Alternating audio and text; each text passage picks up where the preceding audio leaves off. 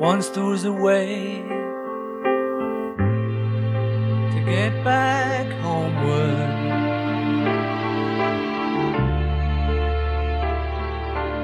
Once there was a way to get back home. Sleep, pretty darling, do not cry. And I will sing a lullaby. Hello，大家好，欢迎收听第四期的烫手安利，我是店长。这一期呢，终于不是关于电视剧的内容了，因为我们前三期节目安利的都是电视剧，可能会让部分听众错误的以为我们是一个专注于电视剧的播客节目，所以这一期呢，就想来给大家安利一个不一样的东西，安利一个人，一个作家，那就是日本的推理小说家一坂新太郎。一坂新太郎是我目前最喜欢的作家，没有之一。就到了那种我有点舍不得看他的作品，怕看完了就没得看了的那种地步。所以说呢，他的书我都是不轻易看的，一般都是要攒着，到我特别需要一些精神力量的时候，才很珍重的找出一本他的书来看。可能有点夸张了哈，但我确实是非常的喜欢一坂新太郎。但我跟身边朋友安利的时候呢，也确实是没怎么成功过，就如本节目的一贯调性。其实呢，一坂新太郎在国内不算是一个特别冷门的作家，但属于喜欢的人很喜欢，不了解的人也挺多这样的状况。其实我们一坂君是一个京剧大王，他写的有些句子比他自己有名多了。就比如这句：“一想到为人父母居然不用经过考试，就觉得太可怕了。”再比如这句：“你知道人类最大的武器是什么吗？是豁出去的决心。”新星出版社给一坂新太郎作品的腰封上写的介绍文字就特别的气人，但特别到位。他是这么说的：一坂新太郎作品五度入围直木奖，却都抱憾而归。在日本人气比肩村上春树、东野圭吾，在国内却不温不火。改编的影视作品由芥雅人、金城武主演，却还是带不动销量。这段话可以说是很直观的展示了一坂新太郎目前在国内出版界的情况。那么今天的节目呢，我想先通过罗列一些关键词，大概的勾勒一下一坂新太郎的作品风格和他这个人给我的印象，然后呢，再进行一些具体书目的安利。首先，一坂新太郎的第一个关键词是仙台，也就是日本宫城县的仙台市。一坂新太郎的多数作品是以仙台这个城市作为舞台，他本人给出的理由是因为是自己住的城市，所以比较方便扯谎。说个题外话，我很喜欢的一部体育类动画《排球少年》也是设定在仙台，那一坂新太郎再加上《排球少年》，就让我对仙台这个城市有了一些莫名其妙的向往。第二个关键词呢，也就是业界经常给一坂新太郎贴上的标签，就是推理。但实际上，我觉得一坂新太郎是一个很不一样的推理作家。他自己在采访里说：“我一直认为自己是一个推理小说家，我也觉得我写的是推理小说。但可惜的是，别人似乎一直都不这么认为，有点不让我进入这个圈子的感觉，就有种 别人都不带他玩的感觉。”一坂新太郎作品里设置的一些悬念和要解决的问题呢，基本上都不是谁是凶手，或是作案手法是什么样这样的一些严肃而经典的推理命题，而都是一些莫名其妙带点神展开的问题。就比如说，四个抢银行的劫匪被人抢了，这是怎么回事？或者说，刚住进新公寓的大学生被帅气的邻居邀请去一起抢书店里的一本广辞苑，这又是怎么回事？但这些不靠谱的悬念，不是说一坂新太郎的作品就没有阅读趣味。实际上，一坂新太郎是非常会写、非常厉害的，他的伏笔都埋得恰到好处，而且埋伏笔的时候总会给大家留下让人印象深刻的描写，这样在之后揭秘的时候，我们不用往回翻就能立刻有一种哇的惊艳的感觉。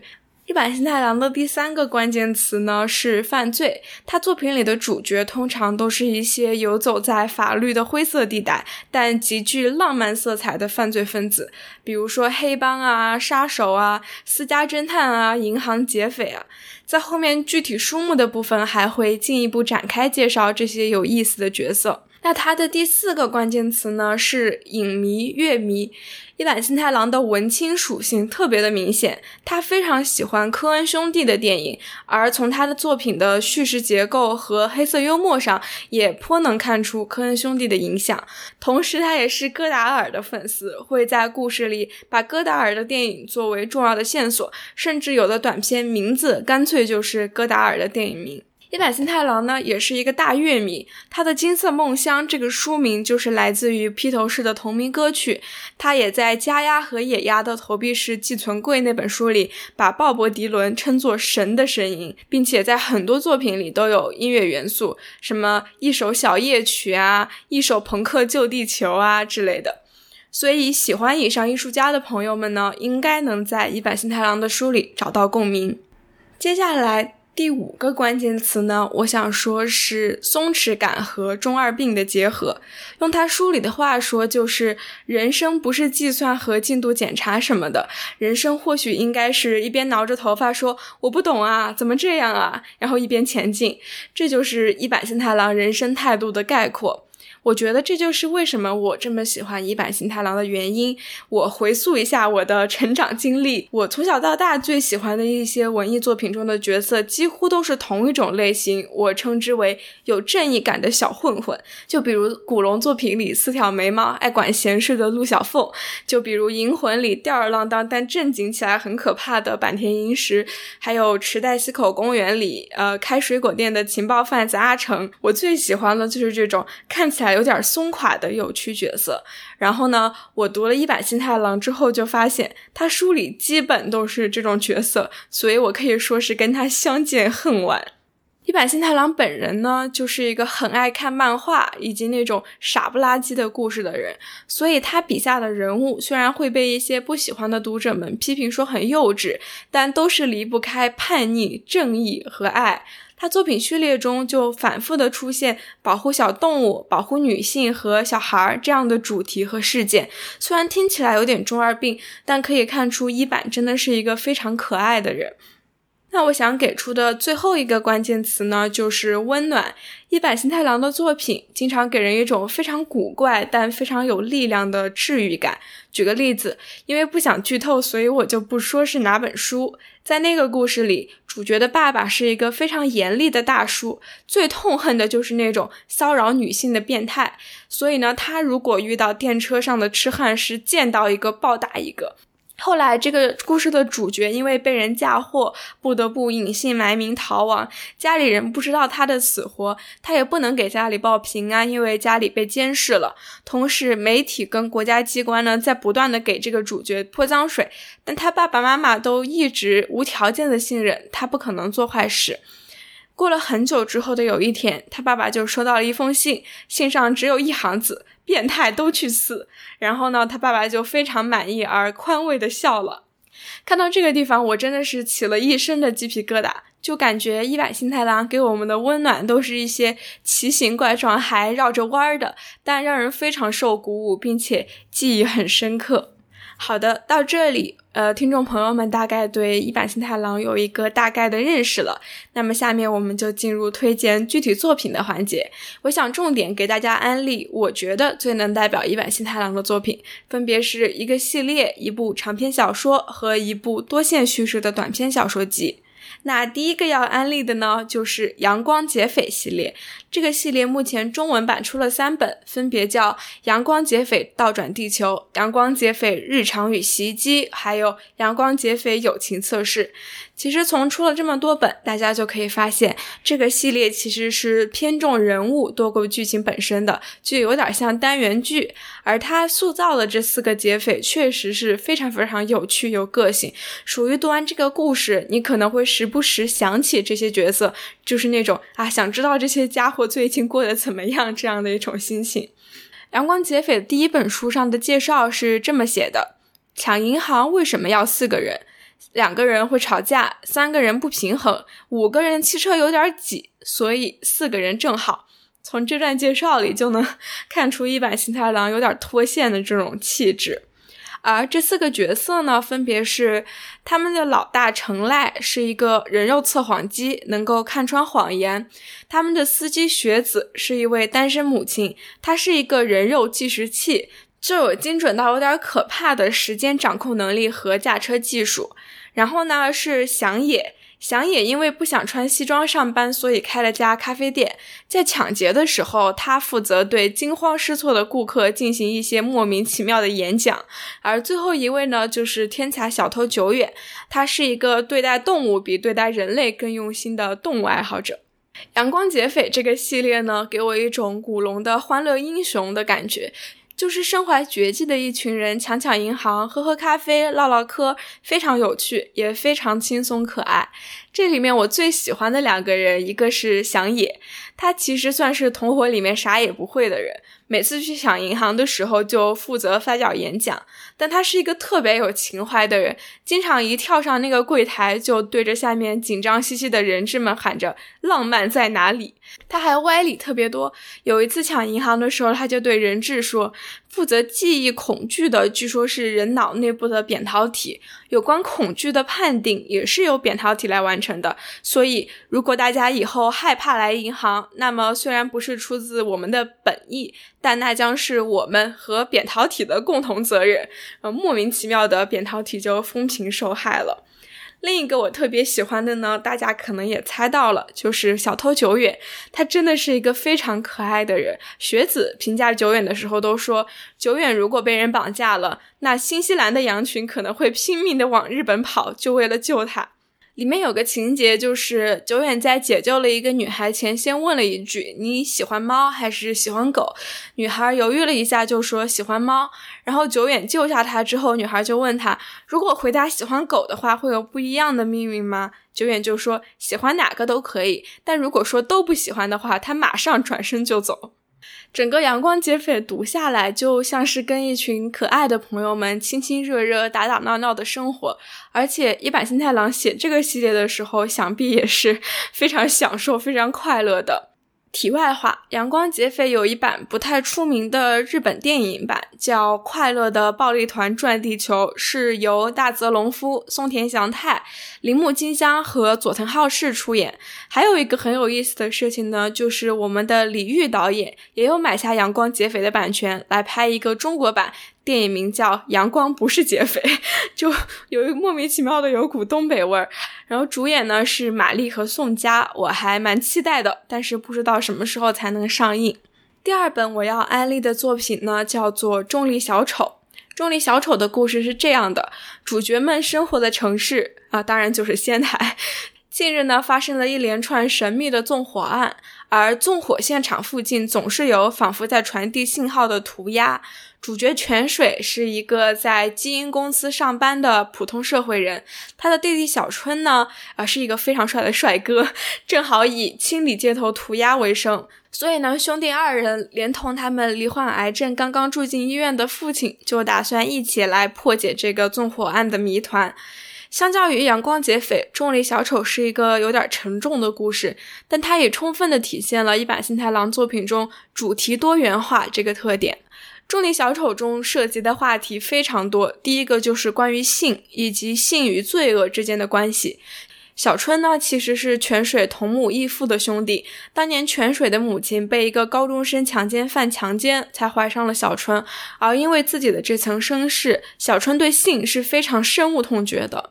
同时呢，重力小丑也讨论了基因决定论，罪恶的基因是否会遗传？一个人是由基因决定，还是由后天成长环境决定？这样的一个命题。整个重力小丑的故事可以说是建立在基因之上的，所以高中生物学的好的朋友们，可能解密起来就比我这个忘光了基因常识的人快得多。还有一些细微之处，也夹带了伊坂幸太郎个人的思考。就比如他对媒体的讽刺：当年泉水母亲被强奸之后，罪犯因为是未成年而得到了保护，所以媒体就把炮火对准了泉水一家。毕竟，一个美丽少妇生下强奸犯的孩子是一个非常抓人眼球的新闻。所以这一家受害者反而是受到了比罪犯更严重、更恶劣的影响。小春成长的路上就经历了非常多的恶意，而他们的父亲明明做出了这么伟大的决定，还要不断的被人嘲讽，这真的是非常的讽刺。但撇开沉重的话题，《重力小丑》其实是一个关于亲情的故事，也非常的温暖。首先是泉水与春的兄弟情，兄弟俩一起长大，建立了非常深厚的信任和默契。小春其实是一个从小到大都有点胆怯的孩子，但他一直把哥哥当做自己的护身符，也在哥哥的陪伴下做出了很多勇敢的事情。而我最喜欢的就是他们的父亲了。这位父亲真的非常伟大，他选择了留下小春这个孩子。面对外界恶意的流言蜚语，他都一次次的挡在小春面前，非常坚定的说：“小春就是我的孩子。”泉水跟小春这两个名字在英语里都是 Spring，就是父亲将小春视作己出的表现。有两个细节我特别受感动，一个是小春小时候很有绘画天分，但他觉得家里其他人没有绘画天赋，而只有他自己有，一定是因为他混杂了别人的肮脏血统，就不想画画了。然后呢，父亲就去查各种资料，然后告诉年幼的小春说，毕加索去世的那天就是小春的生日，因为他是毕加索转世，所以他就特别会画画。然后这样呢，小春才坚持了绘画这个爱好。另外一个细节呢，到最后的最后，父子三个人坐在一起，小春摸摸鼻子，父亲就说：“哎呀，我们小春每次说谎的时候就摸摸鼻子，真像我。就是这个真像我，可以说是拯救了小春。”想到这里，就会觉得一盘新太郎真的是有非常不一样的一种温柔。最后来说一说“中里小丑”这个标题，是来自于小春小时候家里人带着他去看马戏表演，小丑冒着摔成肉酱的危险，在空中愉快地荡着秋千，仿佛重力都不存在了。正如书里的一句话：“越是深刻的事物，越要充满活力的表达，像是身背重物却在轻盈地跳踢踏舞，既黑暗又温暖，深刻又轻盈。”这就是《重力小丑》这部作品的魅力。题外话，《重力小丑》同样是有被改编成电影版的，由加濑亮、冈田将生和吉高由烈子主演。冈田将生确实很符合我心中小春的这个形象，所以呢，这部电影也很值得一看。感兴趣的朋友可以去搜来看一看。第三部要聊的作品呢，叫做《余生皆假期》，这是我看的第一本一版新太郎的作品，也是我最喜欢的一部一版新太郎。在我心中，这是非常能代表一版新太郎的一本书。为什么这么说呢？首先，你看这个标题“余生皆假期”，就是一种非常松弛的人生态度。其次呢，这本书是采用多线叙事的手法，也算是一版新太郎很有代表性的一种写作方法了。整本书是由五个短篇拼凑成的一个长篇，整体看似松散，但细节环环相扣。五个故事呢是紧密联系在一起的，人物之间也有所交叉。然后呢，整本的主角冈田是一个颇有正义感的黑道小混混，算是一个非常有代表性的夹杂着不靠谱和热血的一版式主角，并且在《余生皆假期》里也能看到非常多一版最在意的那些主题，比如保护孩子、保护女性。下面来具体说说这本书《余生皆假期》的第一篇短篇，也就是同名短篇。它的开头第一句就显示出一版群的脱线，是这么写的：“其实，老爸，我有外遇了。”与我面对面坐在餐桌旁的父亲说，他那爽朗的样子，像是兴奋地宣布我折了一根樱花枝的天真少年似的。余生机假期的故事呢，就开始于一对因男方出轨而刚刚离婚的中年夫妻，正和女儿在吃散伙饭。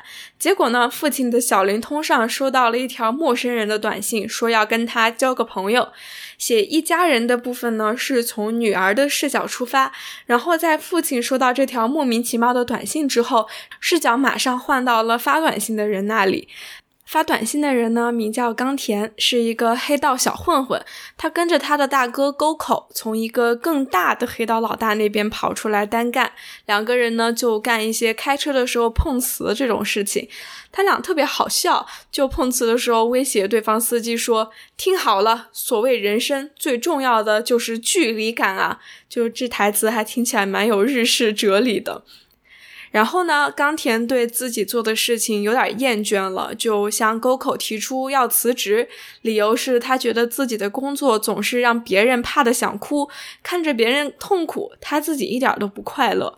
但沟口不打算轻易放过冈田，就跟他说：“你现在掏出手机，给一个随机号码发一条要交朋友的短信，如果对方回你了。”你就可以成功辞职。冈田就这么做了，但他没想到的是，对方真的回了。回的短信是这样的：“我们做朋友吧。我是一个四十七岁的男人，我妻子今年四十五岁，女儿十六岁。我们能一起跟你做朋友吗？”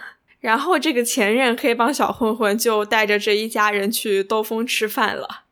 这个标题“余生皆假期”是两层含义的，一方面是冈田自己说的。他辞职之后，从明天开始，余生都是假期，没有暑假作业。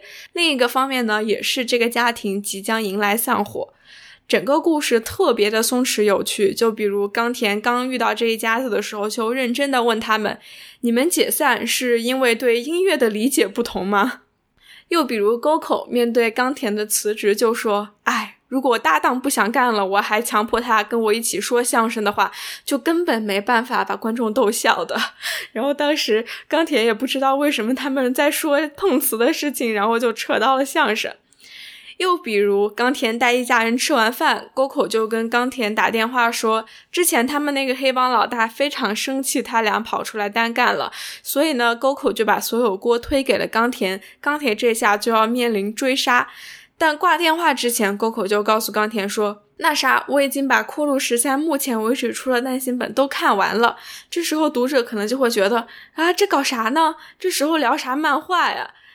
除了这种幽默，《余生皆假期》这个短片的写作手法也挺厉害的，里面不经意提到的很多内容、很多信息，马上就会在接下来的几篇中得到发展。第二篇的名字叫《超光速粒子战争》，我也非常喜欢这篇。讲述的是冈田发现了小学生熊大被父亲虐待，而这个家暴男呢，非常的以自我为中心，可以说是除了自己的话，其他人的话都不会听。所以冈田就设计了一出时空穿越的大戏，让熊大的父亲确信自己见到了来自未来的自己，而未来的自己因为曾经家暴儿子。境遇非常的凄惨，以此达到了拯救熊大的目的。这一篇呢，可以说是对很多时空穿越题材的细仿，带着一点伪科幻和冷幽默。当然呢，还有一版新太郎一贯的那种温暖。后面还有一篇呢，叫《小兵》和戈达尔的一部电影同名。这一篇我不剧透了，但说两个让我很感动的台词吧。一个是：如果有问题儿童，是不是也有答案儿童呢？呃，另外一处是平时照顾自己的女老师被猥琐男骚扰，当时十二岁的冈田呢就冲出来要保护老师，老师当时就很惊慌，就跟冈田说：“冈田君，你快回家去吧，这是老师的问题。”然后冈田呢却不听老师的话，他直接拿起铁棍朝猥琐男挥去，他就说：“老师的问题，每次老师提出了问题，不都是我们学生来解答吗？”哎，我觉得这个短片就真正证明了冈田是一个多么值得爱的男孩啊！总结来说，《余生皆假期》这个小说集其实是关于冈田和沟口的故事。冈田作为一个浑身正义感的小混混，即使在没出场的几篇里也刷满了存在感，是串起每个故事和不同时间线的主要人物。而沟口呢，也是一个很有意思的神经病，他跟冈田之间的友情是整部作品的暗线。最开始，沟口逼着冈田去发交朋友的短信的时候，他说交朋友比生孩子还难。而整部书看下来，你就会觉得他俩能遇到彼此，真的是蛮幸运的。当然，除了以上重点介绍的三部，一版新太郎有太多太多的好作品了。比如，可能是他最出名的作品《金色梦乡》；再比如，我觉得他写作手法上非常纯熟，可以让你大呼上当了的《加鸭与野鸭的投币式置物柜》；还有真正字面意义上一首朋克救地球的一首朋克救地球，列举起来真的是说不完。以上介绍了这么多，其实我都避开了比较重要的剧透，希望能把那种读一版作品时拆礼物一样的体验完整的留给大家。其实一版的作品的那种阅读体验是我光用语言形容不出来的。它的幽默是真正会让你读的时候嘴角上扬，而它所有埋伏笔、玩结构的时候，会让你觉得 OK 有爽到。最后的最后，再来一点迷妹的无力表白。一版的所有作品都让我感受到他对人类的温柔和信赖，能看出来他非常相信人们之间存在的善意和爱。所以，如果你对世界有点失望的话，看看一版新太郎的作品，说不定会得到一些安慰和力量，得到一些虽然很中二但绝对有效的鼓舞。最后呢，我想抽出时间特别感谢一下各位听众朋友对本节目的收听和订阅。其实呢，我做这个节目确实是出于一种玩票的心理，或者说出于安利《神秘博士》这一个简单的目的。所以呢，这个节目能够得到目前这么多听众朋友的喜爱和支持，是我非常荣幸和感激的一件事。那么，如果你对本节目有任何的批评或者建议或者想法，就请留言告诉我。或者呢，就是很单纯的，你有什么一直想安利却安利不出去的东西，也可以留言告诉我，让我们一起想想办法。好的，本期节目就是这样，感谢大家的收听，我们下期再见。